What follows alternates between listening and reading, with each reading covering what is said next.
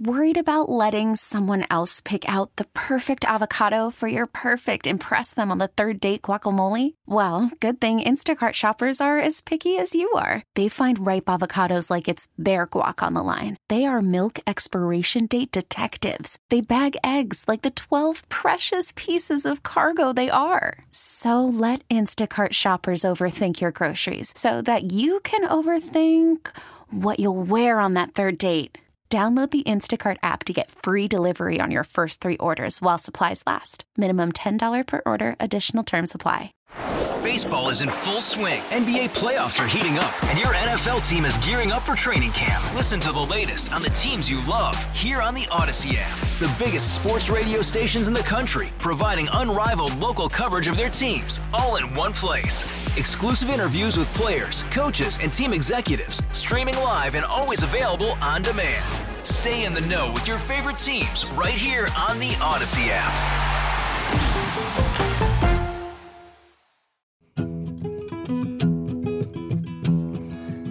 Time for your favorite show. The Weekend Report is on the radio.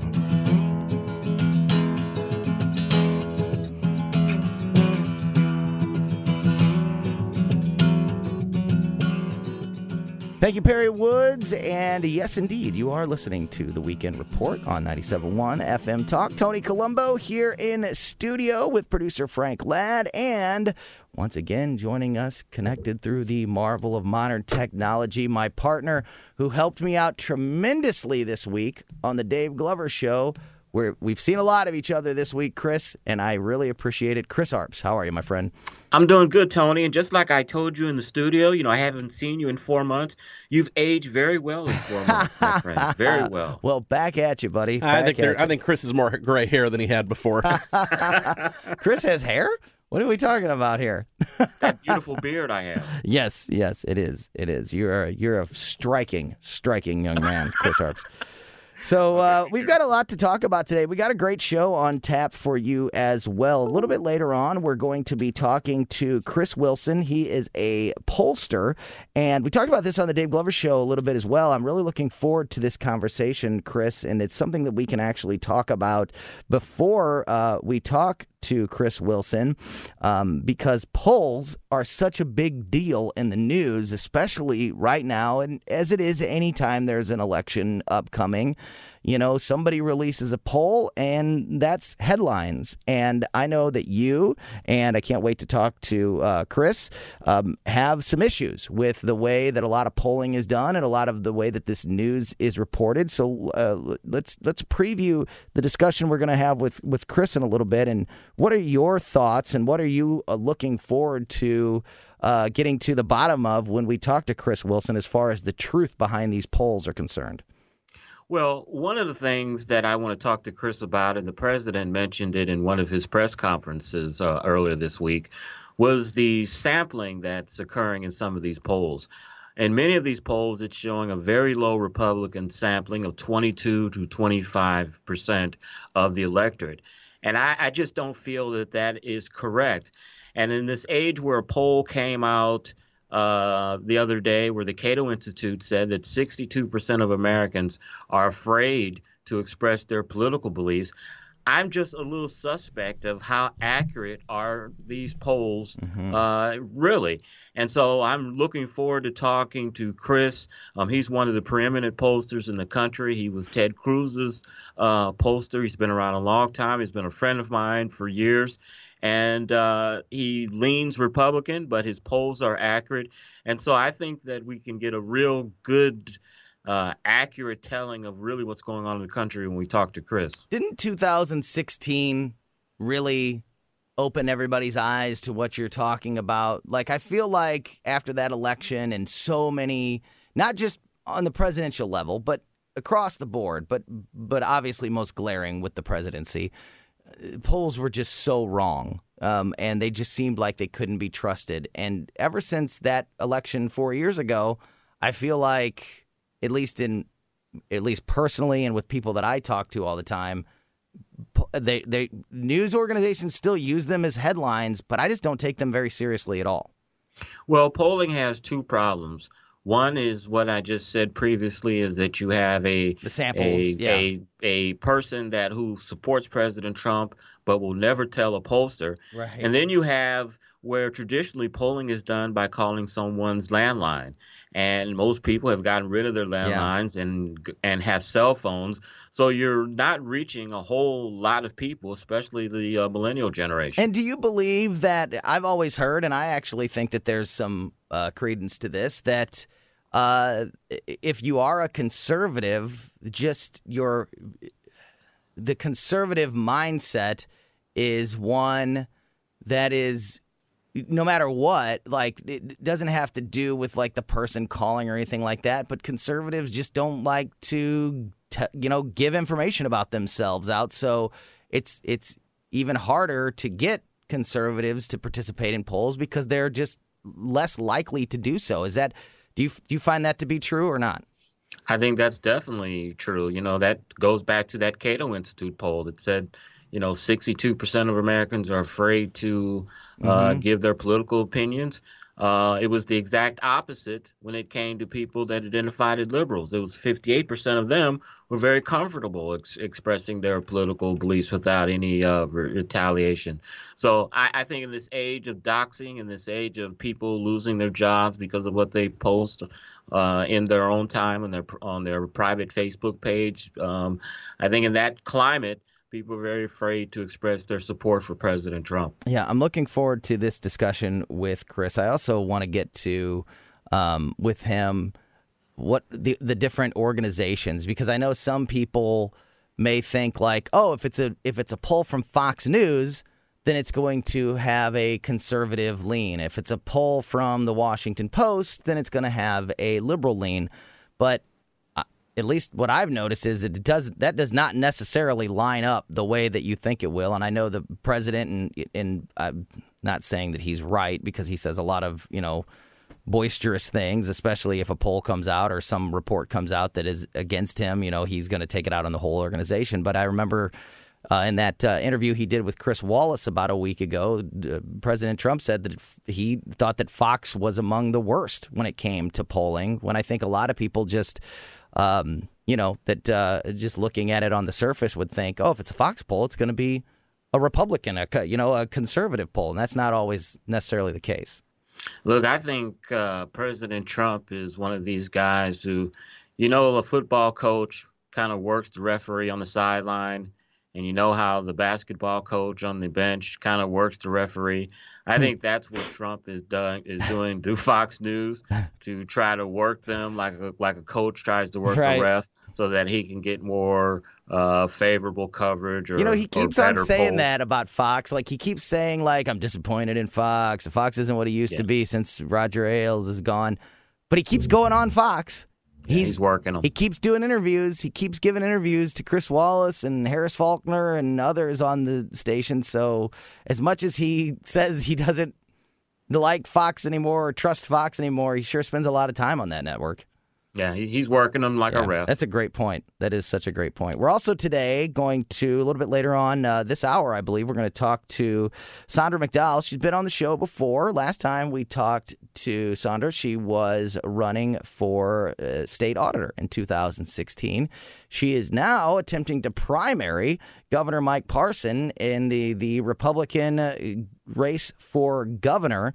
Um, a lot of people, you know, think that uh, the governor has not only a, a very strong chance to win the primary, of course, but that he has a very strong possibility of, of winning the uh, uh, uh, his his office back. Um, what do you think of what do you think of Saundra McDowell's uh, attempt to primary Governor Parson, and what do you think the motivation behind it is? Well, I can't get into anyone's head, so I don't know exactly uh, what her motivation is. You know, I I first met Saundra at the state auditors debate. I did a report for the weekend report. if You Yeah. remember Tony? I do, Where and I remember you being very of the- impressed. I interviewed each of the candidates, and I was honest at that time. I was like, you know what? I don't give her a snowball's chance in winning, but she's very hardworking. She goes out there, and you know, she's she won. surprising. Yeah. Surprisingly, she won. Yeah. and uh, she was later beat by uh, Nicole Galloway. Right. So a lot of people are questioning why would she run for governor against uh, if she's a- if she's able to defeat Mike Parson. Why would she want to run against Galloway when Galloway beat her four years ago? So Right. that's maybe one question that I'll, that I'll ask her. What uh, what is her motivation uh, for doing this? You've been in politics a long time, particularly on the campaign side, running campaigns for people. And I've heard over the years, like when it comes to, like Bernie Sanders is a perfect example, uh, that he doesn't really want or expect to win, but he's running because he wants to further his agenda.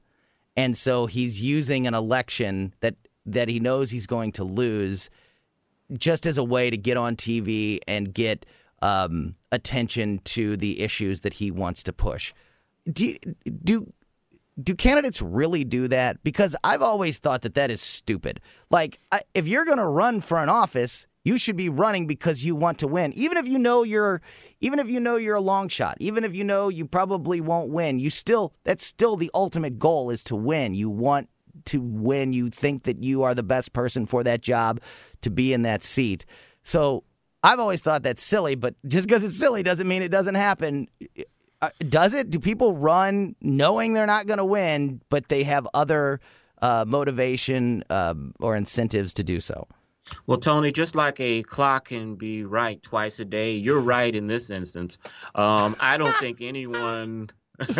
I, I don't think anyone runs just so they can try to set themselves up for for a better job or for a later office. I think the main reason is You've heard you people know, say that though, right? Like yeah, people say yeah. that all the time. Like, oh, they know they're not going to win. They're just running because they want to have well, I- a I seat think at the they do table. Well, eh, here, and I, I think that's partly true in this case. I think when people start out, they really do uh, believe that they're going to win and they're running hard to win. But I think when it gets to a point where it looks like they're not going to win, like in a presidential primary, and they're still in the race, you're wondering why. I think they are doing that to try to heighten their profile uh, for for a future race or later race. But I don't think they start out like that politics is a, is a people business where you're asking for people's vote and you're you're meeting with them and if you really don't have that passion to really want the office and it's just a stepping stone i think people sense that and uh, yeah. you won't win people have a, a sixth sense for Well, for and how much does the comes to a losing? politician. And I'm not talking about uh, Saundra anymore. I'm just talking about in gen- politics and campaigns in general. How much does the losing stick to somebody? Like, I understand the idea of if you run for a high profile office and you you lose, but you still got on TV a whole bunch, you got on the radio a whole bunch, you you upped your name recognition, people know who you are, and there's a ton of value in that. But once you lose two or three elections and now everybody knows who you are, sure, and they may want to talk to you more often, but I think it also takes away I don't think anybody believes in you as a candidate anymore because, you know, the losing kind of gets all over you. You know what I mean? Does that make sense? Yeah, losing sticks with you when you become what's known as a perennial loser. You know, people give you a loss or two, but when it starts getting into three and four, Right. um, that's when you should really look for another career or go into another aspect of politics. And that's what Senator Talent was facing in a lot of his races. Um, you know, he was very successful when, as a young congressman. He won the Senate seat, and then he, you know, was wondering, you know, if he kept running for these other seats, would he lose? Would that damage his uh, his political career? And he's never told me that, but I mean, if you Yeah. are a political person and look at the, the tea leaves, you, you can see that's what was his thinking in that.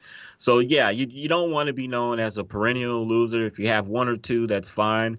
But the perennial loser, um, the main thing is you're not going to get anybody to fund your campaigns right. if you're known as a perennial Yeah, loser. and the voters don't take you seriously because Yeah. they just know that uh, you know that you don't that you don't win. You're in these elections, but you don't win, and that's what people think of you at some point. So, Good broken clock moment uh, there, Tony. Thank you. Like you said, right, a broken clock right twice a day. So every now and then I stumble on a and you stumbled decent on it. point, It's yeah. like a squirrel with a blind look finds a blind uh, blind squirrel finds a nut. Yeah, exactly. So we are going to talk to pollster Chris Wilson. We're going to talk to Saundra McDowell about her campaign against Governor Parson for uh, the Republican nomination for governor. And we've got lots of stories, lot more stories, another, of course, uh, action-packed week of, of headlines and stories to talk about. So we will get to all of it as we go through the show today. I want to remind you about our podcast. If you miss anything today or you want to hear it again, you can download our podcast just about anywhere you get podcasts. But the radio.com app is my preferred place because it's basically one stop shopping for the whole station. You can download the app and then just favorite 97.1 FM Talk, and then you can stream the station 24 7. You can rewind live radio with the Radio Rewind feature. And you can, of course, download the podcast of this and every other show. And again, it is all absolutely free. So if you miss anything, you can catch it right there on the podcast. Also, don't forget to follow me on Twitter at Tony Colombo971. And don't forget about Chris's articles on redstate.com. We'll get into some of those as we go on. Go ahead. You want to do a little tease? Oh, and my podcast, Water Cooler Politics with Chris Arps. Oh, yeah, the podcast I've never been on. Week. That one. Yeah, well, which I just started. I only got three episodes, Tony, and my first two, my, my second and third episodes are an exclusive interview with Dr. Stel- Shelby Steele. Very good. We will talk about uh, that podcast and some of those articles and some of the big stories of the week when we get back. Don't go anywhere. You're listening to The Weekend Report on 97.1 FM Talk.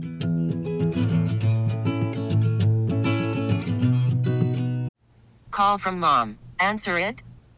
Call silenced. Instacart knows nothing gets between you and the game. That's why they make ordering from your couch easy. Stock up today and get all your groceries for the week delivered in as fast as 30 minutes without missing a minute of the game. You have 47 new voicemails.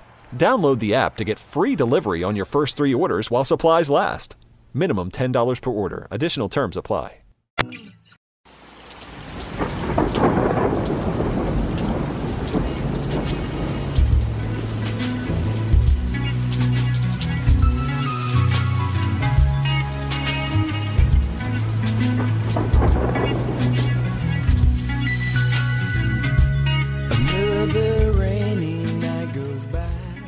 Welcome back to the Weekend Report, 97.1 FM Talk. Tony Colombo here in studio with producer Frank Ladd and my partner Chris Arps. Once again, connected through the marvel of modern technology at the Arps compound. As we mentioned here, in just a few minutes, we are going to be talking to Saundra McDowell, who is running for governor, attempting to primary Governor Mike Parson in the uh, Republican primary here in a couple of weeks.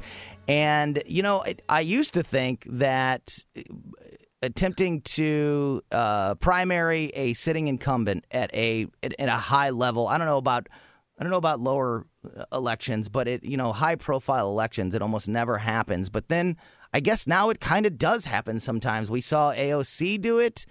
Uh, we saw um, in New York another one. Uh, I'm, I'm blanking on the name, but another one there in New York just happened um, a, a couple weeks ago. What are your thoughts as a campaign guy, Chris?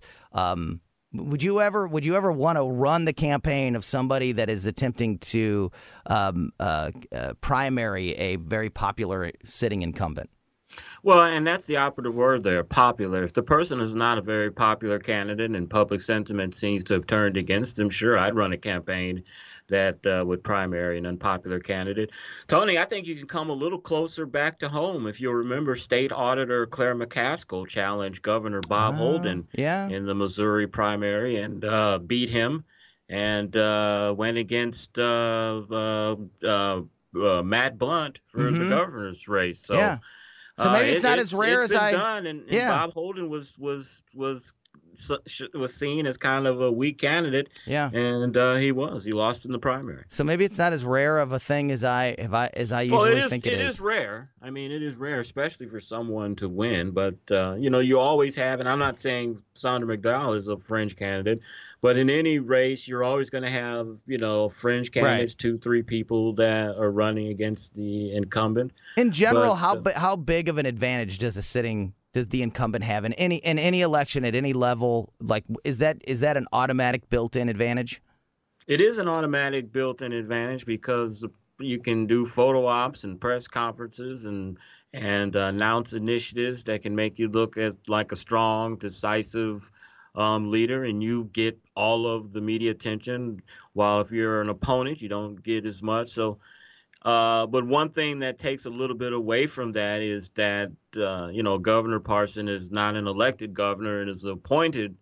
Uh, or not appointed, but uh, yeah, you know, right. Took took over as governor, so a lot of that sheen or luster is not there as it would be for a yeah he didn't win yeah he didn't win he didn't win the seat he didn't win that position he's been in it almost the entire uh, what would have been it, Greitens' uh, entire term. It seems like uh, uh, Parson has been there for this entire time, but you're right. He didn't. He didn't win the election, and this is the one and only time that he can run for governor.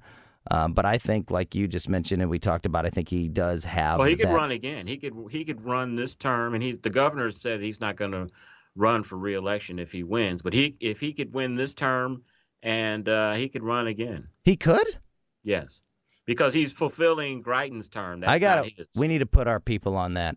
I didn't No, think. he- serious, Stone. He's he's fulfilling Greitens' term. That's not his Yeah, term. I- he didn't win that. I know. So he could he could run outright. For I still thought that that he counted against again. his. I still thought that that like counted like like you know like college el- eligibility. Like I thought you could only serve so many years, no matter how you got there. I thought you could only serve so many years, and he would not be able to run for reelection. I thought this was the one and only time. I think I'm no. going to argue with you on this one. Okay. We'll have to check.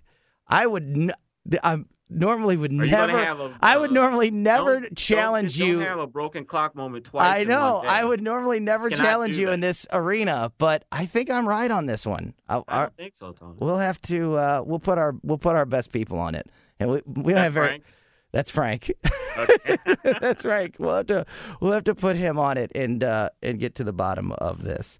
Uh, a lot of other issues to dive into this week. One thing that we didn't um, that didn't get as much news as I think it would have normally. I'd like to get your thoughts on our senator Josh Hawley introduced this week something that he calls the Slave Free Business Certification Act, which would increase corporate uh, supply chain disclosure requirements. Mandates, uh, which it would mandate regular audits. It would require chief executive officers to certify that their company's supply chains do not rely on forced slave labor and it creates penalties for firms that fa- that fail basic minimum standards for human rights. Basically, what all that means is it, you would not be allowed as a company as an American company to take advantage of the the the slave labor quote unquote offered in places like China uh, without being penalized for it. In an attempt to say, you know, you we, you got to have you got to stop having iPhones made for ten cents in, in China, um, and it's we got to bring that uh, we got to bring that business back over here, and um, and there'll be penalties in place if you don't do so. What do you think of the senator's plan? Well, I, I think it's a very aggressive plan. I think in the macro, uh, it's good that this applies to all companies that may be exploiting Chinese labor, Yeah. using slave labor. But I think this is another round in the in his fight against the NBA's hypocrisy Yeah, towards true. China, where they will are quiet when it comes to the human rights abuses because they have a billion person market. So I think it's really just another salvo in that fight uh, with the NBA. Yeah, when you when you hear all that and you read it, it's hard to argue with. But it's a lot more complicated, a lot more complicated than than what it what it reads. You know, I mean, like you can say there's penalties in place, but I'm I know business owners that have products made in China that have told me look, I would pay the premium. I would pay more to have stuff made here in the United States, but I don't. It's not even. It's not even offered. It's not even the, the fact that it's more expensive. I can't even get it done. So if you can't, I mean, already obviously China has that built-in cost advantage, which is a bunch of crap, but it's it's reality, and and in some cases it's not even it's not even just they can do it a lot cheaper it's you can't get it here and so you got to put all of that infrastructure here into the United States to make this happen. I mean, I'm all for it. It's it's like I said, it's hard to argue with, but it's it's it's very complicated. I think it can happen, but it's not something that's going to be overnight. It's going to take years to build that infrastructure back up. It's going to take years to wean people off of cheap goods. Uh, Americans Yeah. love cheap goods. It's Yeah. made Walmart And, billionaire. bu- and business owners So- love it too because they can get their products, you know, they can get a, more profit off their products if they can get it made for ne- next to nothing. Exactly. So You mentioned, uh, I, I think ahead. it can be done. No, oh, I was going to say you mentioned the NBA. Jason Whitlock, um, very famous uh, uh, sports broadcaster, um, said that the NBA said this week, sort of an attached story to this Josh Hawley situation. He said that the NBA doesn't care about the United States audience and that they are singularly focused on revenue available in China. What do you think of that statement? You think Jason Whitlock is right? I think he is right. I think the uh, NBA is becoming more and more of an African American um, league. Uh, I think I don't know what the, the TV audience is, but I would guess that it's uh, more African American. Um, I don't. It, it, it there is a lot of money in, within that market, but it's not a growing market, and so I think they're looking for their next uh, revenue golden egg uh, is the Chinese in that market. I think I don't think they see a lot. Of, I don't think they see a lot of growth here in the United States. I- we'll we'll get into this. Uh, um, we'll get into this more in a little bit. But I just think that uh, sports in general is just they are just right now. There's a lot of just a, a lot of bad. There's a lot of bad stories. A lot of uh, demotivating stories coming out when it Yeah. comes to. Uh, professional sports in the United States, and at some point, it's got to catch up with them, don't you think?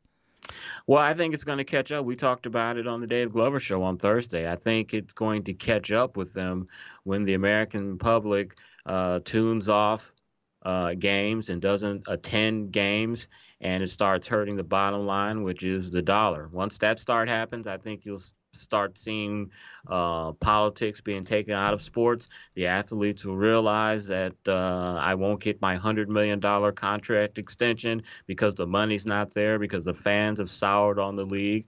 So it's going to take that for this uh, to really change. But until then, um, the players believe that they have the up the upper hand. Yeah. Got a few minutes left here as we kind of working through some of the big headlines of the week and our little weekend review segment.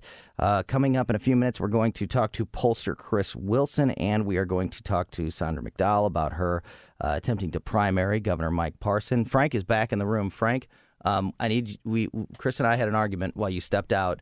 Um, Probably I- a fiery one. I don't think that Mike Parson is able to run for governor again. I think this is his one and only time that he can do it because of taking uh, these years uh, that was Greitens. And Chris thinks that I'm wrong. Um, would you please research that and get back to us whenever, yeah. whenever you're able to? Um, Trump, uh, another one, another story for, from the week, Chris, before we take this break.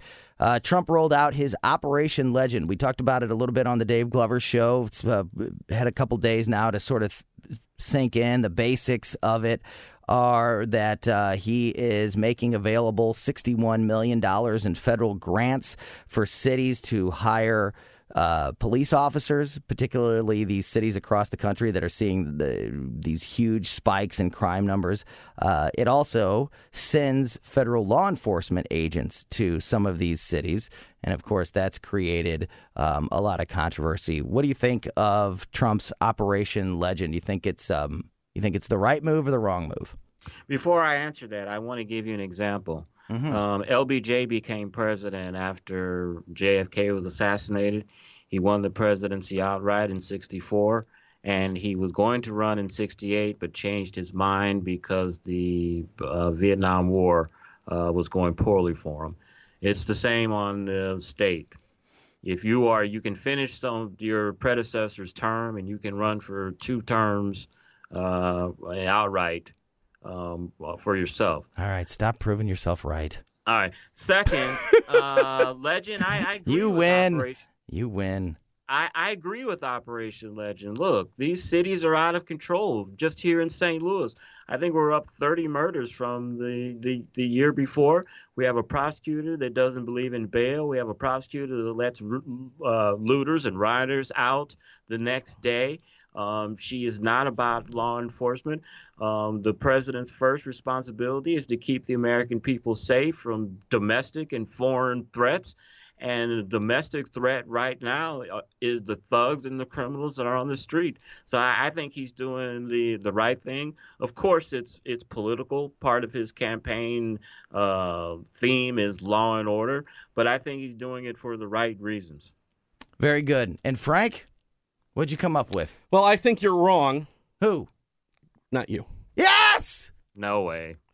Yes. Yeah, yeah. 22nd Amendment, which was finally ratified and revised Last week. in yeah, it says it says according to for for for the president. Here's the key portion. No person shall be elected to the office of president more than twice, and no Yeah, person he's gonna say who has held governor. the office of president or acted as president for more than two years of a term in which some other person was elected shall be elected to the office more than once. Yeah.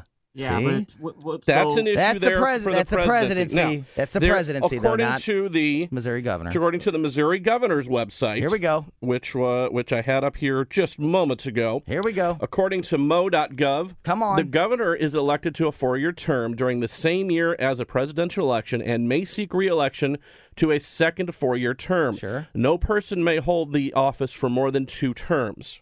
Right. That's all it says. Oh. So that one is sort of up in the air, but Sort of up in technically air. he's holding a but term it's not right his, now. But it's not his term. It's Doesn't Greitens' matter term. if it's I- his term or not. It says terms. All right, we're going to continue. We're going to And continue LBJ this. ran for 68, though. Does that mean that Kennedy died within the first year, or was that the first year of office? that Kennedy- amendment, I think, was fi- was ratified after. The 1960s. It was ratified in 1992. Yeah, because so that saying, that could change for, it. uh, LBJ So ran for re-election. 20 plus years later, though. All right, we're going to get to the bottom of this, but we got to take a break. And when we get I'm back, right.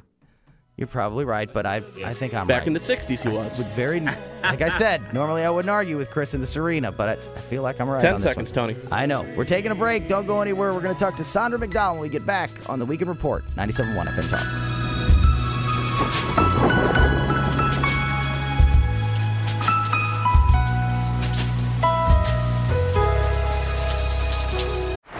Baseball is in full swing. NBA playoffs are heating up, and your NFL team is gearing up for training camp. Listen to the latest on the teams you love here on the Audacy app. The biggest sports radio stations in the country, providing unrivaled local coverage of their teams, all in one place.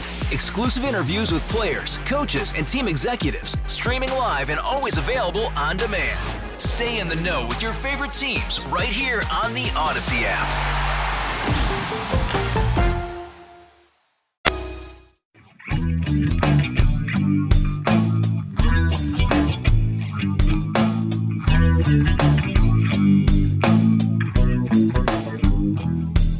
I'm sitting in a tree, swinging in the breeze.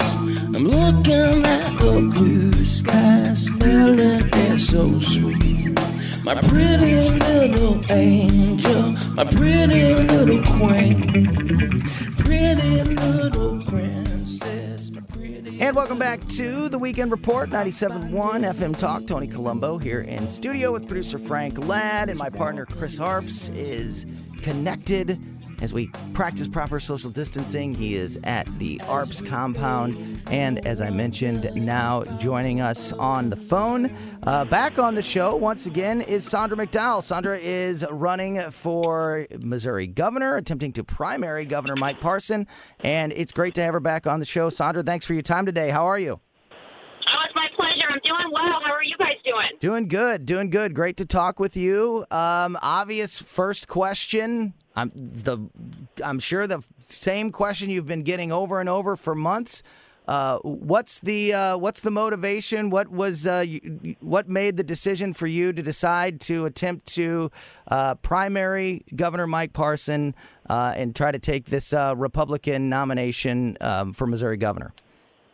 Sure. Well, you know, I um I ran for auditor auditor. I was the GOP nominee for state auditor, so I was all over the state talking with the people and hearing their problems, their concerns. Uh, you know, in 18, and things have gotten much worse since 18 here in the state of Missouri. Obviously, COVID, but there's a lot of other things that have happened since 18. You know, we've got uh, three of our major cities now on certain polls showing that they're uh, part of the top 10 most dangerous places to live. The crime is just uh, outrageous here in the state of Missouri, but um, but we're seeing our constitutional rights just trampled on with COVID and and a lot of other things that I believe the governor has done. And um, and I was following along, you know, in 19 and the beginning of this year, and I just was very concerned with the things that our Republican governor has been doing because I believe they're wholly Democrat things that he's been doing. And I was kind of waiting to see if someone else was going to step up and challenge him, and nobody did. I think people were concerned about fundraising, but you know, I saw that from a human perspective. But honestly, my my reason for running is because I I felt a calling to do this. The Lord uh, put it on my heart that I was supposed to run for governor, and I am a very obedient Christian, and so I I made the decision to to challenge him, and everything has been going really well. Every you know, when you challenge an incumbent.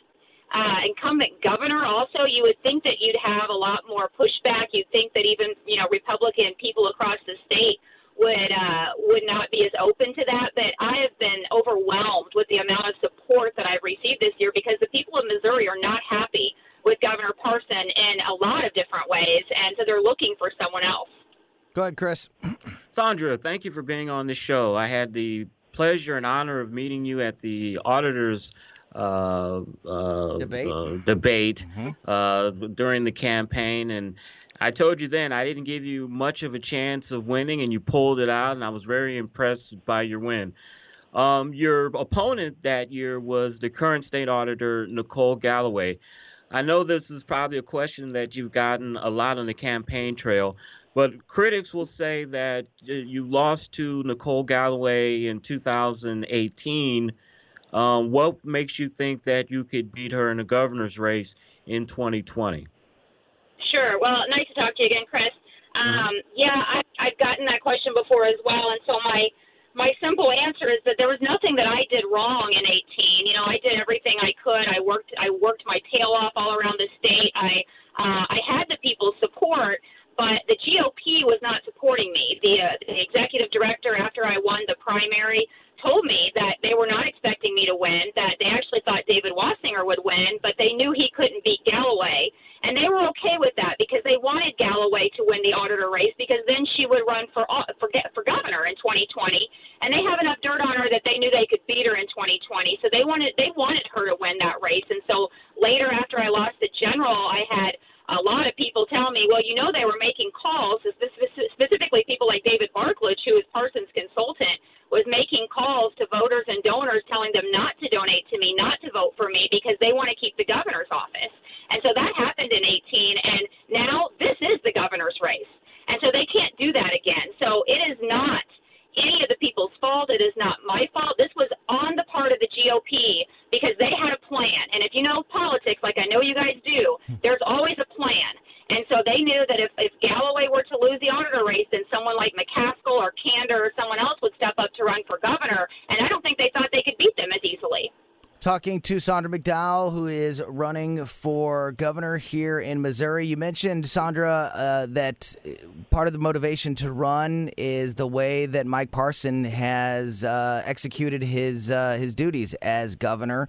Um, you you said that uh, some of the his actions ha- were more like a a liberal Democrat. Could you point out some of the examples of what the governor has done in his term or since taking over for for uh, Eric Greitens that you feel um, is is not good for the state and not good for a, uh, a Republican? Yeah, there's so many.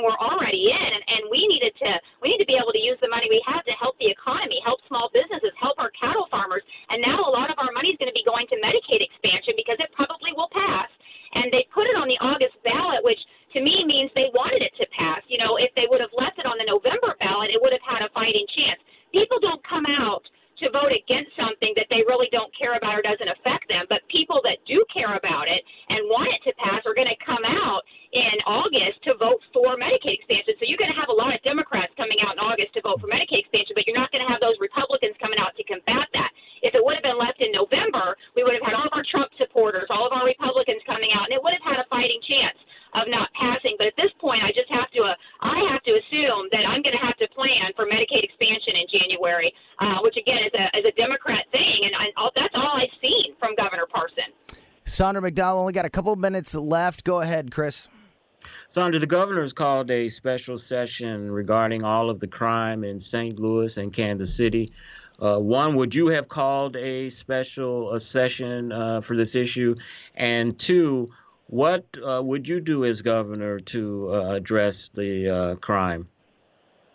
So I, w- I think that it's way too late at this point. He had the chance to call a special session last year as well. They were asking him to do it, and he said it could wait. And obviously, it couldn't wait. Look at everything we've had happen now this year. Um, and so at this point, um, yeah, we have to do something, but but that does not mean limiting our gun rights. And I have high concerns that that's going to what they're going to be talking about. Uh, and, and that is not what needs to have happen. There are a lot of solutions that that I know that we can do in St. Louis and Kansas City and Springfield and, and Columbia and uh, Joplin are all getting worse as well. So there needs to be some major reform there with with our crime and violence. But what I would have done early on uh, this year with the riots, you know, I would have shut that stuff down immediately, and that's what you have to do. You know, when when you allow these riots and Black Lives Matter and Antifa and and the gangs in St. Louis and Kansas City to continue that violence and continue that destruction, it just gets worse and worse and worse. And so early on, uh, I would have had uh, National Guard go in with our law enforcement to support them and, and to shut those riots down because, you know, peaceful protest, I'm all for that. That's our constitutional right to protest. But the minute it gets violent and there's a destruction of property, we have to shut that down. Um, South Dakota governor, she's doing an amazing job. I've been following her since last year, and you know she did not shut her state down during COVID. Um, she was getting a, a having a parade outside of her, her house, and Governor Parson had protests outside his. Um, but also, she went in with National Guard immediately when they started rioting in South Dakota, and she took care of that, and they haven't had issues since. You know, with the monuments as well, they were talking about defacing the uh, Mount Rushmore, and I could literally see her standing out there with an AR herself saying, "You don't, you're not going to touch Mount Rushmore. You know, you've got to be a leader Saundra, state, and you." I'm sorry to sorry to cut you off, but we are up against the dreaded hard break, and I wanted to give you a chance before we ran out of time. If people want to learn more about your campaign, get involved, how can they follow you? Social media, websites, all that good stuff. Yeah, of course. So my my website is McDowellforGovernor.com. So my platform is on there. You can see anything from what I plan to do with the economy all the way to combating human trafficking. Uh, my Facebook is McDowell for Governor. Follow me on there. I'm all over the state. I still have a lot of events left before the primary, and I need your vote. Please vote for me August 4th and pray about who you're voting for. This is a crucial election. 2020 is very important for the for our state, but also for our nation. So get out and vote. Tell people to do that. Tell people about me, and let's get good leaders with a spine in office. Saundra McDowell, we certainly appreciate your time. Hope to get a chance to talk to you again real soon. I appreciate it. Thanks, guys. All right, we've Thanks, got to Saundra. take a break, but we've got an entire second hour of the Weekend Report coming up. Don't go anywhere. 971 FM Talk.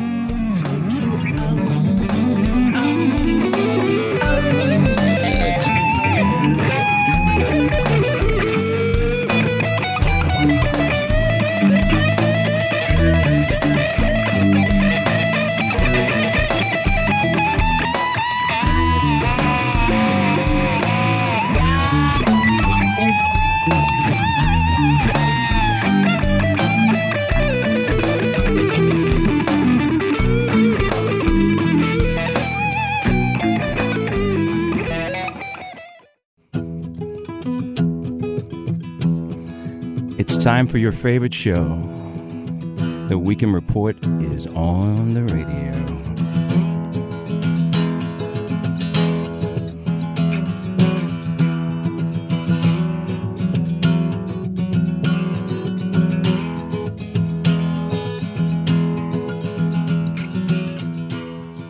Yes, indeed. The Weekend Report is on your radio, and it is hour number two of the Weekend Report. Thank you so much for tuning in. Tony Colombo and Frank Ladd here in studio. My partner, Chris Arps, is connected to the Arps compound through the marvel of modern technology. Had a great first hour there. Just wrapped up a conversation with Saundra McDowell, who is running, uh, attempting to primary Governor Mike Parson in the Republican primary here in just a couple of weeks. If you missed that or anything that we talked about in that first hour, of course, you can get our podcast just about anywhere you get podcasts. But the radio.com app is my preferred place because you download the app, which is free. You favorite the radio station, and then you have access to everything. You can stream the station 24 7, no matter where you're at. You can rewind live radio, and you can download the podcast of this and every other show on the station, all right there on the radio.com app. In just a few minutes, we're going to be talking to pollster Chris Wilson. Um, very much looking forward to this conversation. Polls are such a headline dominating thing.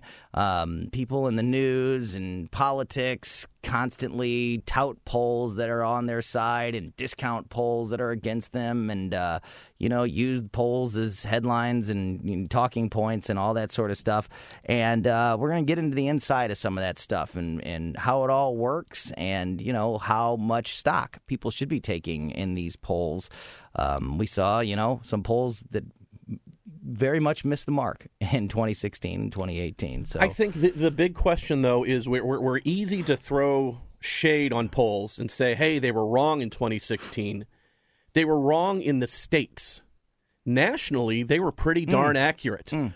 For, for the popular vote. Right. They were they were essentially they were essentially right on on the popular vote. It was about a two percentage point win for Hillary Clinton, and it was predicted to be about a three percentage point win for Hillary Clinton on most, uh, if not all, of the polls within a very small margin of error. Right. So nationally, per the vote turnout, the pollsters nailed it. It was the three states It was those big, of seventy-seven important states, of yeah. seventy-seven thousand total votes that they were off. So Right. really, the error was very, very minor. except it was a bit, except it, Except in the It- it- end, it, it was meant a a different lot. person. Yeah, yeah. it it, it Yeah. meant a lot. But statistically, the error was Right. uh, was seventy-seven thousand votes over the course of th- over three states. Yep. No, Frank, absolutely. you've got to tell, you've got to say that to Chris Wilson when he's on. Well, I think both of you guys can say that to Chris Wilson. no, no. I mean, you you you, you say it because you explained it uh, well. I just think I'd that like to that, get his reaction. that it's that. that it's easy to say, well, Donald Donald Trump won, so the pollsters were wrong. But you look at the actual vote numbers, it was 48% of the population voted for Hillary Clinton, 46% voted for Donald Trump. That's 2%, and the polls were predicting about a 3% win for Hillary. That's all it was. I don't. I just I just want to hear Chris's. And I'm sure he'll have one. to. I'm sure he will have one. You've got to Um, you've got to ask that. So, as uh, you know, cat's out of the bag. You know, uh, we I want to talk about Cardinal baseball and opening day and everything. But as we are talking, as we're recording this, uh, the game hasn't happened yet. So, please, you know, t- take that, keep that in mind. Um, I I so quit, Tony. we can't get into the details of what happened in the game. However, the question still stands, of course, is when the Cardinals announced uh, this week, you know, obviously opening day happening at Busch Stadium. Um, and we've talked, uh, you know, at length on this show, especially with our friend Burgess Owens, about uh, politics and sports and kneeling during the national anthem. And the Cardinals uh, announced this week that they were stenciling Black Lives Matter on the pitcher's mound. Uh, Chris, what was your what was your thoughts uh, when the Cardinals made that announcement? And uh, were you for it or were you against it? Look, I have said I am against players kneeling for the national anthem. If they do that on uh, on on the game, Mm-hmm. I'm done. If they do it in the NFL, I'm done. I will compromise and allow BLM or Black Lives Matter on the mound. That's fine. I think the Cardinals did that because that's what their players wanted. I also think it was pressure from the league and pressure from the public to show their sensitivity uh, to the cause. Here's here's why I don't like it. I don't want to see Trump 2020 on the mound. I don't want to see libertarians rule on the mound. You know, I don't want to see any political message. But you can't argue. But you can't argue against Black Lives Matter. I'm not. mean, I'm I- not arguing against. I'm not the- arguing but against what it- anything. but that's what. It, but that's what it looks like, Tony. I'm not. I mean, Ar- just- I am arguing that politics and news and social anything messages. But people will say Black Lives Matter is not a political message. It's a message that says Black lives should matter. Do you believe that? Argument Do you no, believe that? No, no. It's, it's a. I mean, I think it started out as a slogan uh, to show people's humanity that uh, all li- that Black lives should matter. But I think it's turned into a, a political slogan. Of course, I have. I mean, it's trademark. I have no problem with teams or players using the their platform to uh, speak at events or support political candidates or movements or anything that they want. I just will always think that it's very bad to mix that into the game and to put it on the field or to put it on the jerseys or to make a spectacle uh, during the national anthem. I, I just think it's I think it's bad for business. I think it's bad for I, I think it takes away from the game. I think it takes attention off the players and the game and what sports are there to be, which is recreation, a chance for people to get away from the real world for uh, a, few hours and root for their team and and uh, you know rally behind their their team with people that may or may not line up with them politically. And when you start when you start bringing all that in again, I, it, it doesn't matter the message. I just don't want to see it, and I think it's and I think it's bad for the game, and I think it's going to prove. I think over time you're going to see proof that it's bad for the game. Well, I think I mentioned to you on the Dave Glover show. I think the horse is out of the barn on that. I think politics have injected themselves itself into sports. And the only thing that's going to change that, like I said earlier, is when it starts uh, affecting the bottom line, which I think it will. Um, 64% of Americans said they are done with with watching football this season if the players kneel. I am one of those. Yeah. Um, if they kneel during the baseball season, and even though I miss baseball, I will not be watching it. I will be one of those. What are you? What are your thoughts on this, Frank? As a Cardinal season ticket holder, you know, again, it doesn't matter what your what the message is. What do you think of bringing politics at such a visible level into the game? I look at the kneeling and I say it's a three-hour ball game and it's 90 seconds for the longest national anthem. Mhm. I looked at obviously watched the uh, the Yankees and the uh, the Nationals their opening night on Thursday, and the BLM on the back of the mound. You had to look for it. Mm. So So it if- wasn't. It wasn't. Uh, it was. wasn't I mean, once it was there, but, but it's not like it glows. It's Right. in it's in black spray paint or ink or whatever the heck they're using on, on the mound. It's Right. down there on, on the mound, right next to the uh, the Roboski cle- Right. cleaner. Right. And you look at it, and then you forget about it. But we talk uh, about it, that- Frank. Well, we talk no. about it on Yeah. TV and, And radio sure, stations. you talk all about around it on, on. TV, but you know what? That that sixty seconds, ninety seconds of players kneeling at the start of the game out of a three-hour game. That that little line at the bottom of of, of the screen that I'm not looking for or paying a, attention to because I'm watching the pitch. I'm watching the. Right. I'm not going to let that take the joy out of watching the people play the game at the highest level. What if it said "Blue Lives Matter"? Same thing. I mean, but I'm not going to let What that it- what- distract me from the what would the, the, conversation be nationally if a team wanted to support police and said we're going to put Blue Lives Matter on the mound? It would be everybody would go crazy, right, Chris? Sure. I, I Oh, mean, of course, of, of course they would. But you're asking about me as a fan watching yeah, no, the game. no, no, I know. There you go. I'm not Right. going to let that 60 seconds and that little line. I don't notice the crawl on the bottom of, of, of the screen from when I'm watching on E- ESPN. What about- I, I don't pay attention to it. It's not a glaring, shining light on me. Perhaps it should be, but currently it's not. Or maybe, or maybe, maybe you're better for it for not letting it bother you. Yeah. Do you think it will? Um, do you think it will have influence on a large segment of sports fans, or do you think, by and large, people just are so ready for the games to come back? I'm going to say, based on NASCAR's ratings after they kneeled at the starting line and supported Bubba, yeah, those ratings were up. yeah, yeah. But the NFL Those ratings, ratings were were down during the I- Colin well, Kaepernick situation. Problem with the problem with that is that there's a lot more going on with the NFL on the outskirts. You've got players with issues. Right. You've got I mean you've got a whole lot of other not just the kneeling Yeah. with the NFL. They had some other issues There are a lot more already taking them issues currently and, and you don't have those issues in NASCAR, in the NHL, in ma- ma- Major League Baseball. You don't have the off the field stuff, which can cause people to also turn. There were a lot more issues throwing into the NFL at that time, in that period of time, than there are with baseball and racing and the NHL.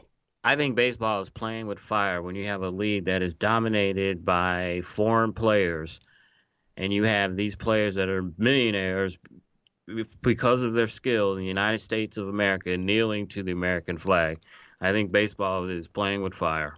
I think all the sports are. I think. I think in the long and think well, about baseball's this. been immune because they've kind of insulated themselves from all of this political And stuff I mentioned- and not Yeah, been not uh, gotten involved with it. And I mentioned this earlier in the week. Imagine how bad these teams and leagues look if it does hurt their ratings, if it does hurt television ratings, and it does hurt the revenue that's coming in, and then they make the decision.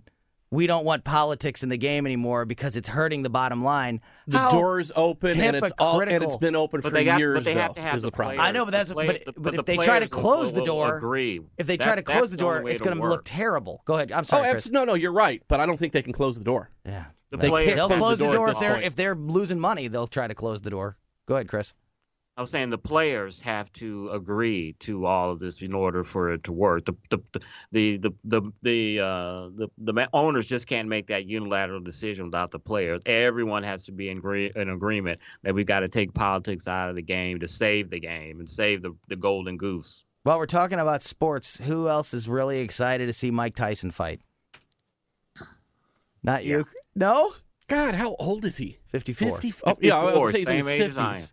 Yeah, I don't want to see Chris Arps fight at 54. I, don't- I don't want to see Mike Tyson fight at 54. He's fighting a 51 year old. I, it's, this is what boxing has come to? I, well, I'm not. I don't know if it's what Is boxing's a- come to. It's what Tyson's come to. Is there an old man league in boxing? This is a straight up exhibition. This is terrible. This is a straight Tony up was exhibition. excited Awful. because Tony was excited because he I'm saw buying it. like 20 seconds of I'm buying the fight. of Tyson looking like he did 30 years ago. You I'm see like, that video? Yeah, that's like 20 seconds, man. You Can see he that video? Three minute rounds. He's well, but he's not fighting a 25 year old kid. He's fighting another 50 year old. That- but seriously, for entertainment value for us, who wants to see that? Me. I'd watch it just Me. out of just watching a car wreck curiosity. Spending $100 for a pay per view and then Mike you know, Tyson is somebody won't last around. Mike Tyson I is a bootleg it. fascinating, fascinating dude. Sure. This guy's been through. Fascinating. Interview him. He's been Don't put him in a ring to hit somebody. This is just Frank, that's done- your next task. Get us uh, Mike Tyson. Yeah, get us Tyson in time for the fight. Get us Yeah, Tyson. exactly. Yeah, get us Tyson in time for the fight, and uh, get Roy Jones. Let's get them both in here, Roy Jones Jr. and Tyson, and we'll put them nose to nose. We'll do our own little press conference before sports the fight. talk 97.1. There you go. I And like we'll it. get you Sunday off. You guys are just grumpy. This is fun. Tyson and Roy Jones Jr. is going to be fun. Dude, that's almost like watching like two dogs fight or watching You like don't know that. cockfighting. It's What if watching he's- paint dry. just- What if he's great? What if he's what if he's capable of of hanging with the uh, with the current crop of heavyweights? You don't know that. He might be able to. And that would be awesome. Yeah, okay. I forgot you are a WWE fan. You are so off this your rocker. your alley. Who's going to win? Tyson. Tyson. Has it been scripted already? Tyson. Tyson's gonna win. Will the uh, Roy Jones manager Jr. 's come tough, in? He's a tough, tough man. Will there be a steel chair introduced, Right. a foreign object, and will the referee? One of them will bump the referee, and the referee will fly across the ring like he's been shot and just lay down forever while Tyson gets brass knuckles out and cheats. Little Nate. Yeah, there you Fact, go. he's seen this before.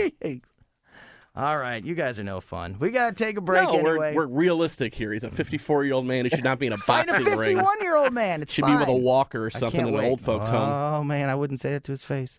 All right, we got to take a break, but when we get back, we are going to talk to pollster Chris Wilson. Don't go anywhere. You're listening to The Weekend Report on 97.1 FM Talk.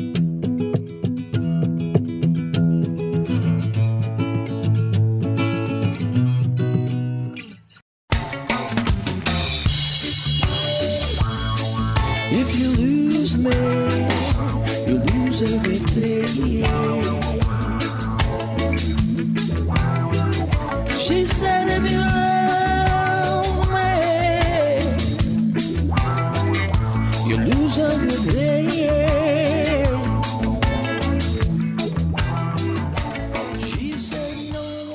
Welcome back to The Weekend Report, 97.1 FM Talk. Tony Colombo here in studio with Frank Ladd. My partner Chris Arps, of course, also connected there at the Arps compound. And as we mentioned in that last segment, joining us now on the phone is pollster Chris Wilson. Chris, um, I know that you and Chris go back. It's going to be an awkward interview with two Chris's, but, but uh, I know you and Chris go back sometimes. So uh, please introduce our guest. Yes, I am very honored and excited to talk to Chris Wilson. He's the president of WPA Intelligence. He's one of the premier pollsters in the country. He was the pollster for the 2016 Ted Cruz campaign.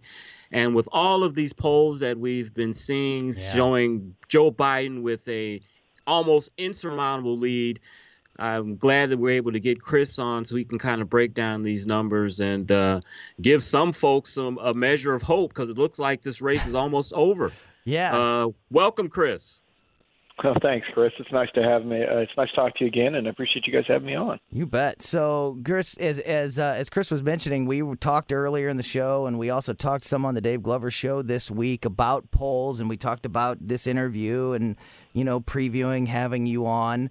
Um, polls are one of those things that politicians and uh, the media will use for headlines and for talking points, and they'll rally behind the polls that say what they, you know, what what supports their agenda and they will discount the uh, polls that don't say that. And I think it makes it hard for a lot of people to know, you know, a lot of people watching TV, listening to the radio, uh, what to believe, what polls to listen to, what polls not to listen to. Everybody said that Hillary Clinton was going to, you know, win the presidency in a landslide, and no poll, ba- or almost no poll, showed Donald Trump winning, and so you know people thought, well, maybe polls don't mean anything. What is what? We'll get into all the details in a second here, but what is the truth about polling and the accuracy in them?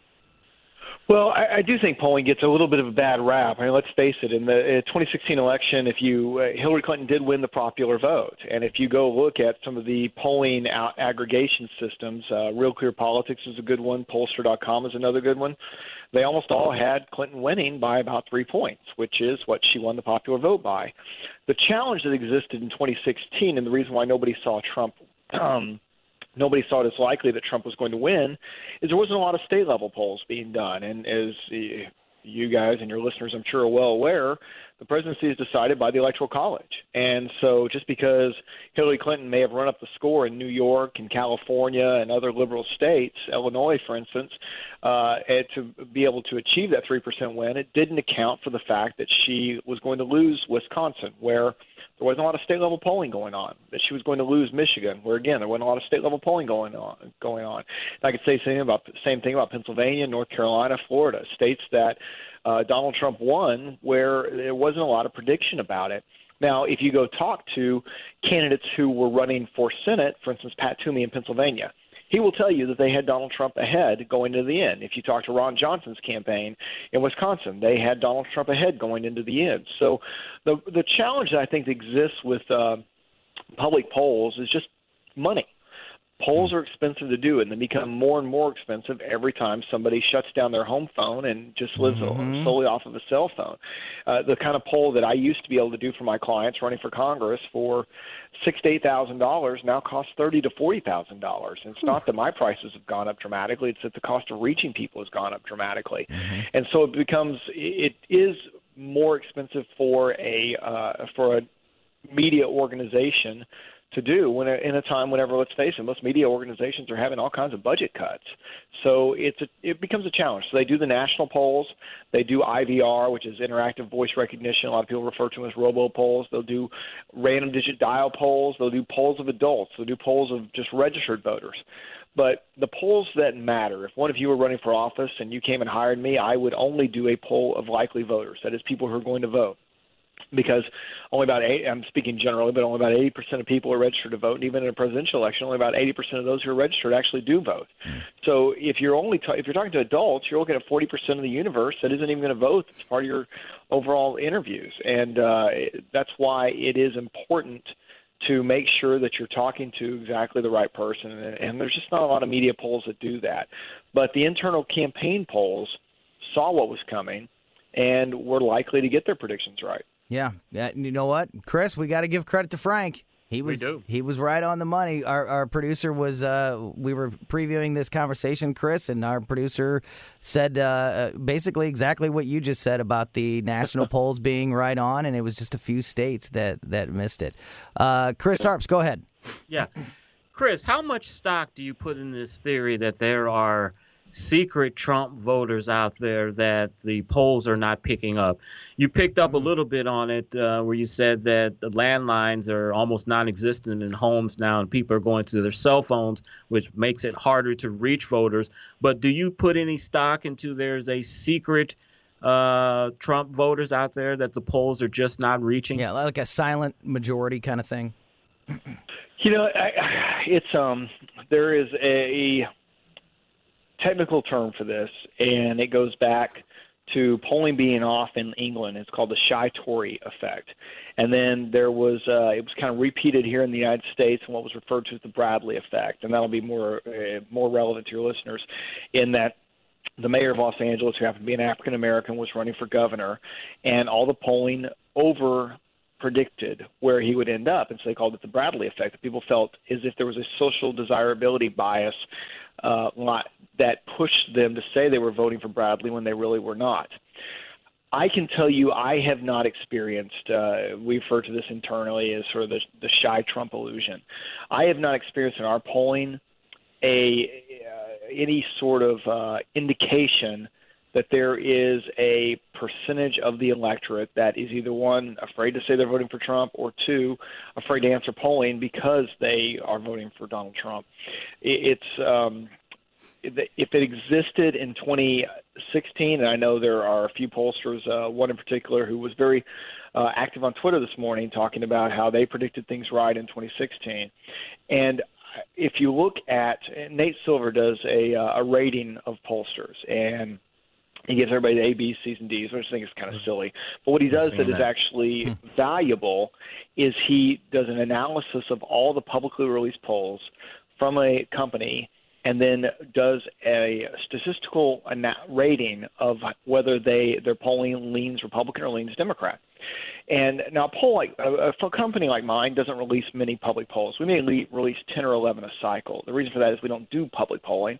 Our polling is done for clients, and it's up to them whether or not to release them. And guess what? They're going to release the ones that they show them winning. They're not going to release the ones that show them losing. Sure. That's Right. uh, you know, it's just kind of the way it works. And they spend a bunch of money on something, but this uh, some firms release all their polls. They just do media polls and they do it for attention. And so I think what you'll find is, is those polls that in 2016 have sort of a revisionist history story of well, we discovered how to identify the Shy Trump voter. All of them, to a firm, have a Republican leaning bias. Now, there are plenty of firms with Democrat leaning bias. Uh, there's PPP. If you ever see something coming out from them, take Yeah. five points off the Democrat. I mean, it's just I it's, totally they're- discount them. Yeah, so Chris, Yeah, I'm, I'm glad you I'm, I'm glad you bring that up, uh, and I don't mean to cut you off, but I want to get to a, a few more things here as we, uh, you know, before we run out of time. But it, that's such a good point. We're talking to pollster Chris Wilson and uh, Chris Arps pointed out earlier um, when we were talking about this about uh, looking at the sample size, and if you look into some of these polls, you'll see things like, well, there was only 22, only 22 percent of the people uh, that participated in this poll were registered Republicans. What are some things that people can look for in a particular poll to uh, know the validity of it or the truth behind it because the truth is as you know a lot of people are just going to see the poll flash up on television and they're just going to either believe it or not believe it and move on. But mm-hmm. is there a way to kind of look into these polls and know you know the details and and how valid they are You know, the only real one I can point to is just who they're talking to. Are they looking at adults? If they're looking at adults, don't pay attention. If they're looking to registered voters, they're just talking to registered voters, don't pay attention. Are they talking to likely voters? That is the key thing. Likely voters are the people who say they're going to vote.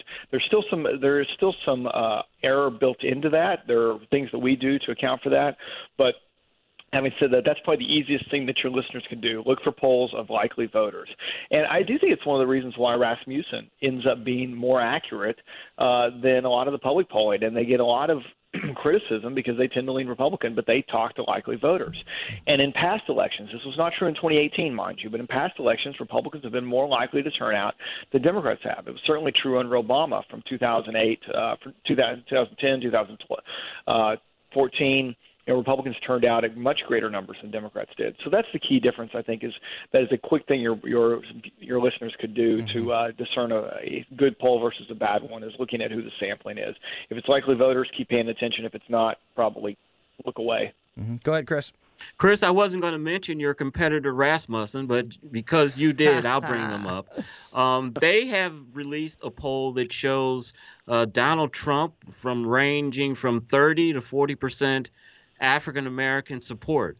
Are you seeing that, and uh, are you seeing any increase of African American support for the president?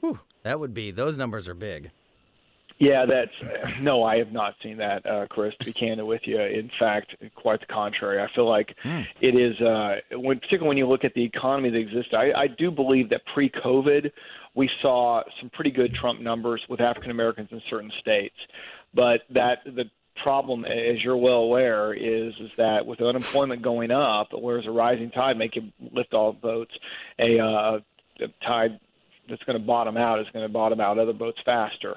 And so what we have seen is African Americans. I had seen numbers where African Americans were giving, were approving of Trump on the economy in those sorts of numbers, but I hadn't seen any voting in those numbers. Now that having been said. The one thing Donald Trump doesn't get much credit for is he actually received a larger percentage of the African American vote than Mitt Romney or John McCain did. And the question is, is he able to improve on what he did in 2012? And I, I I think it's still too early to say that. And uh, one of the first questions that y'all asked whenever you got me on the air was, uh, how are things right now? Are they hopeless? And the the thing that we have to keep in mind is, look, it's July, and the, the world has the ability to change a lot. But there's no question that due to the uh, slumping economy and the challenges created through COVID-19 and uh, the racial riots that are going right on right now, it, the president has taken a lot of hits, and it's there's time to come back, but it's uh, it's certainly a challenging electoral cycle right now for Republicans. Only a couple minutes left, Chris, but I want to highlight on that. When is it the time to like what are when do we get to that line where like you just said it's July? When do polls really start to matter and what polls should we be looking for?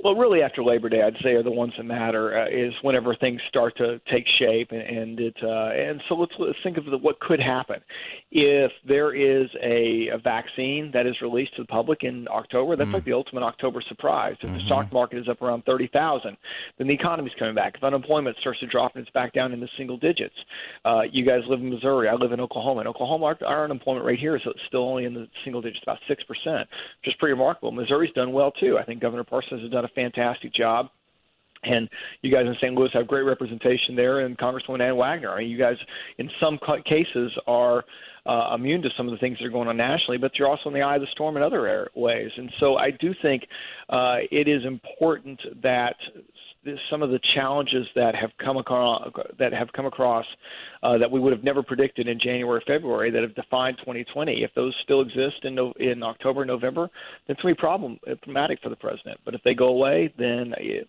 looks it resets, and you've got to think back. And before COVID-19, Donald Trump was doing very well against Joe Biden in the polls. 60 seconds left with pollster Chris Wilson. Got a last quick one for him, Chris? I, I do. Chris, you said it. You're in Oklahoma. Are you looking at uh, the governor's race here in Missouri at all? A poll came out showing the race neck and neck. Uh, what's your thoughts? Uh, I think that that poll was a bad poll, and I, I think the governor there is doing a fantastic job, and I predict he'll be reelected by probably double digits. Oh, there you go. Wow. Yeah, Chris Wilson. And I'm not uh, working for him. Let me just say that I'm not working. For him. yeah. okay. You mentioned that most of your polls are private polls and you only release uh, a few public ones. If people do want to learn more about the way that you do things or check out those public polls that you do release, how can people find out more about you and your company? WPAintel.com. So then come WPA Intelligence, just WPAINTEL.com. That is pollster Chris Wilson. Thanks for your time today, sir. We'll talk to you again real soon. Thank you, Thanks for having me on. You bet. That is Take care. it. You bet. Thank you. That is a guy, Chris, that we need to have on in the future as we get Oh, yeah. closer and closer to the election. Um, that's the kind of guy that you want to talk to because, um, like we said earlier, polls, you never know what to expect. And uh, it's good to get the truth behind some of those things. That's good stuff.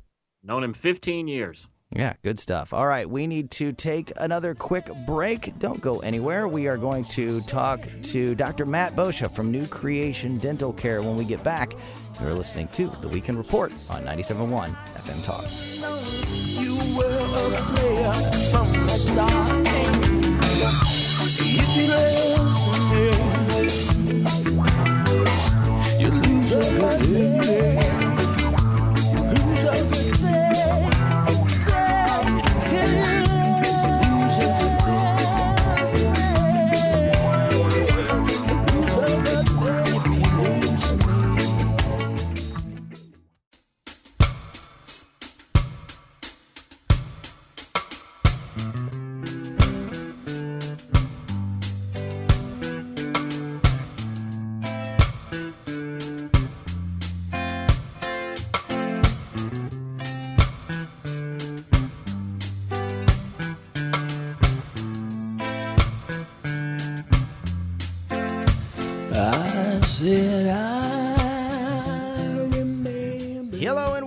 back to The Weekend Report 97.1 FM Talk. Tony Colombo in studio here with Frank Ladd and Chris Arps. And listen, I'm going back to.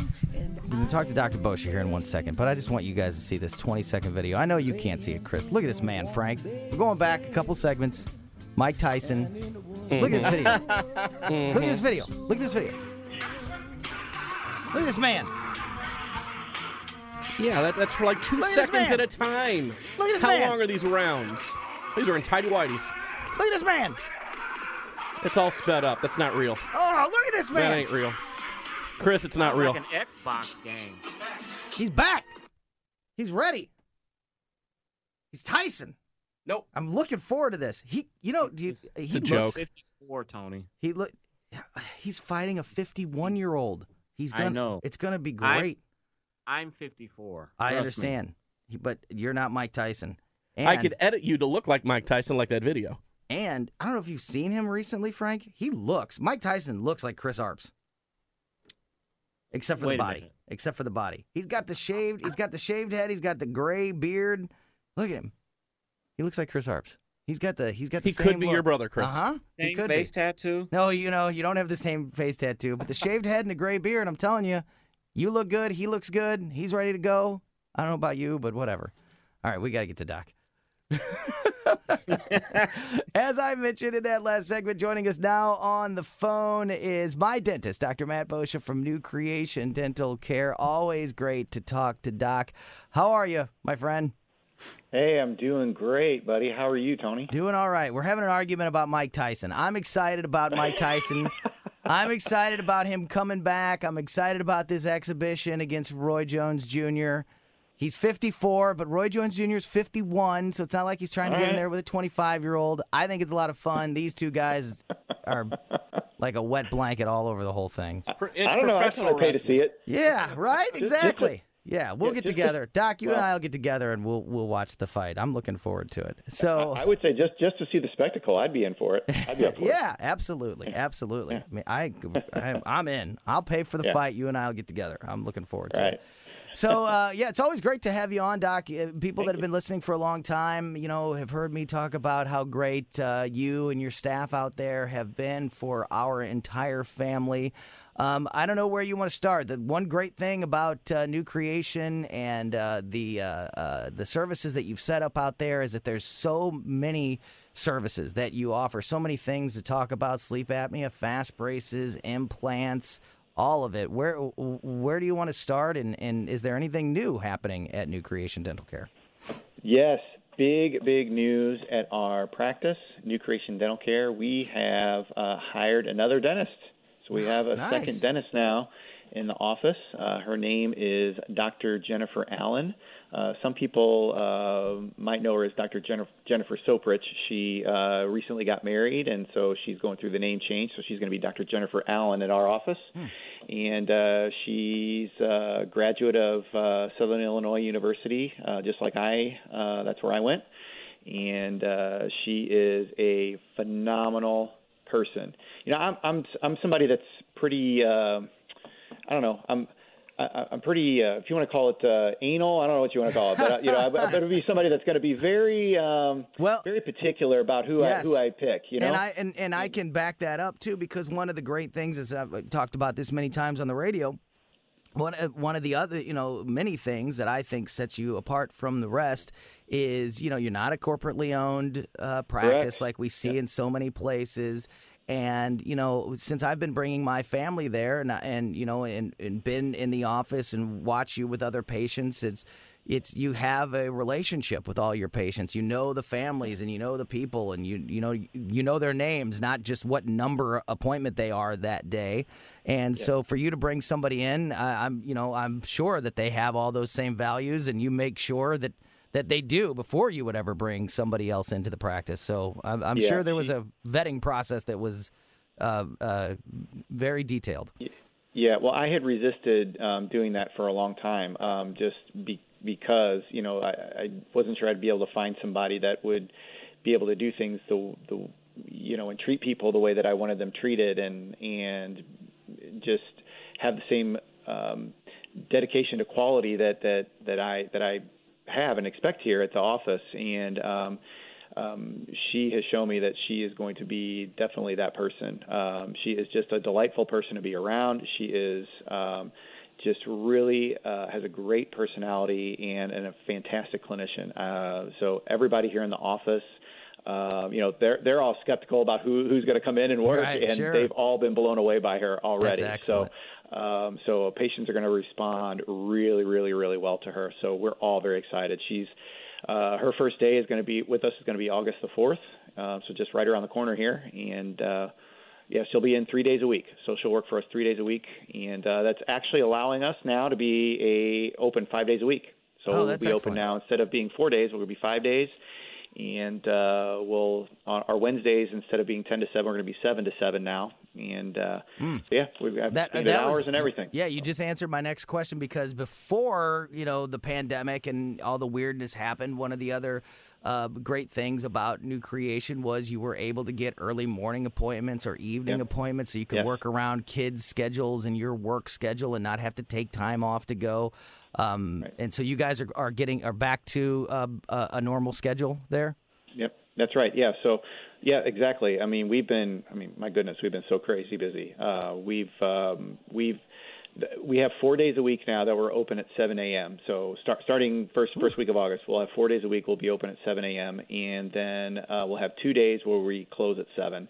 Um, 7 p.m. So our Tuesdays and Wednesdays we close at 7. That's but yeah, four days a week we'll open at 7 a.m. So it's uh, it's uh, exciting times here. A lot of a lot of change and a lot of good things. And um, so she's uh, she's going to really make things uh, um, really great here at our practice. Even so better. we only have a few minutes left, Doc. and There's, like I said, so many things that we could talk about. You know, the Yeah. the sleep apnea treatment that has changed my life so much and had such a, a positive effect on me. And my daughter and my mom went through the fast braces, and every time I, I I'm in the building there, there's just new.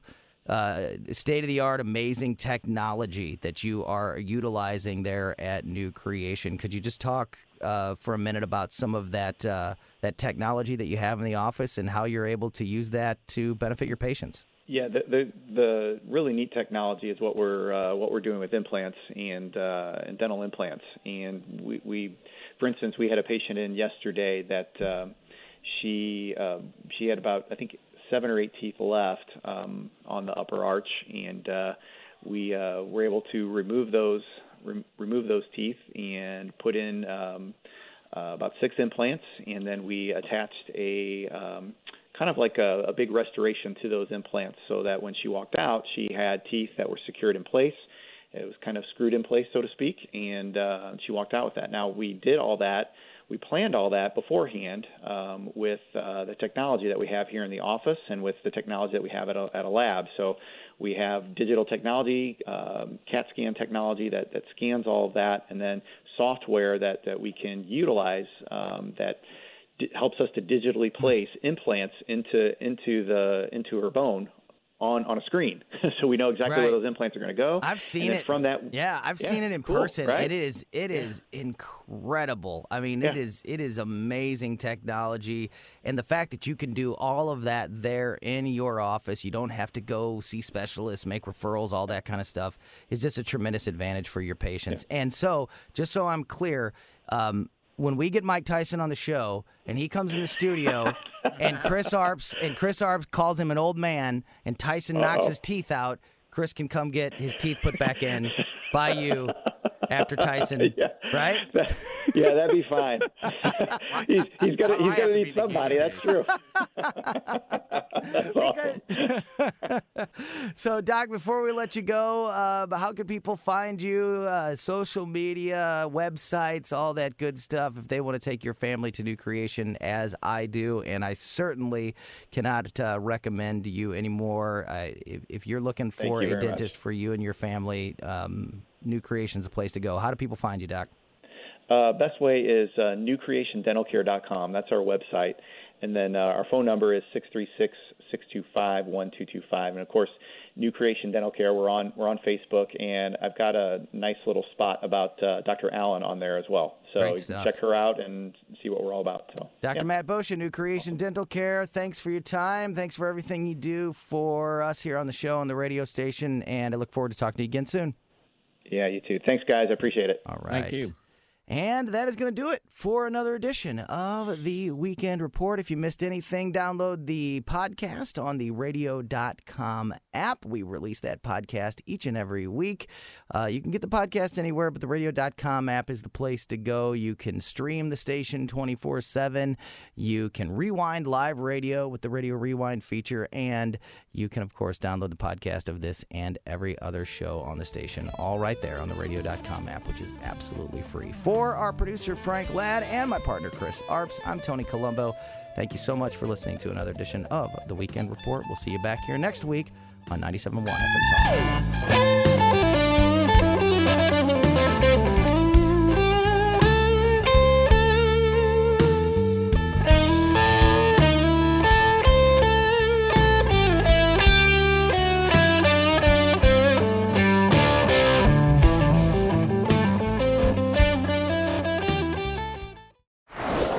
Is in full swing. NBA playoffs are heating up, and your NFL team is gearing up for training camp. Listen to the latest on the teams you love here on the Audacy app. The biggest sports radio stations in the country, providing unrivaled local coverage of their teams, all in one place. Exclusive interviews with players, coaches, and team executives, streaming live and always available on demand. Stay in the know with your favorite teams right here on the Audacy app.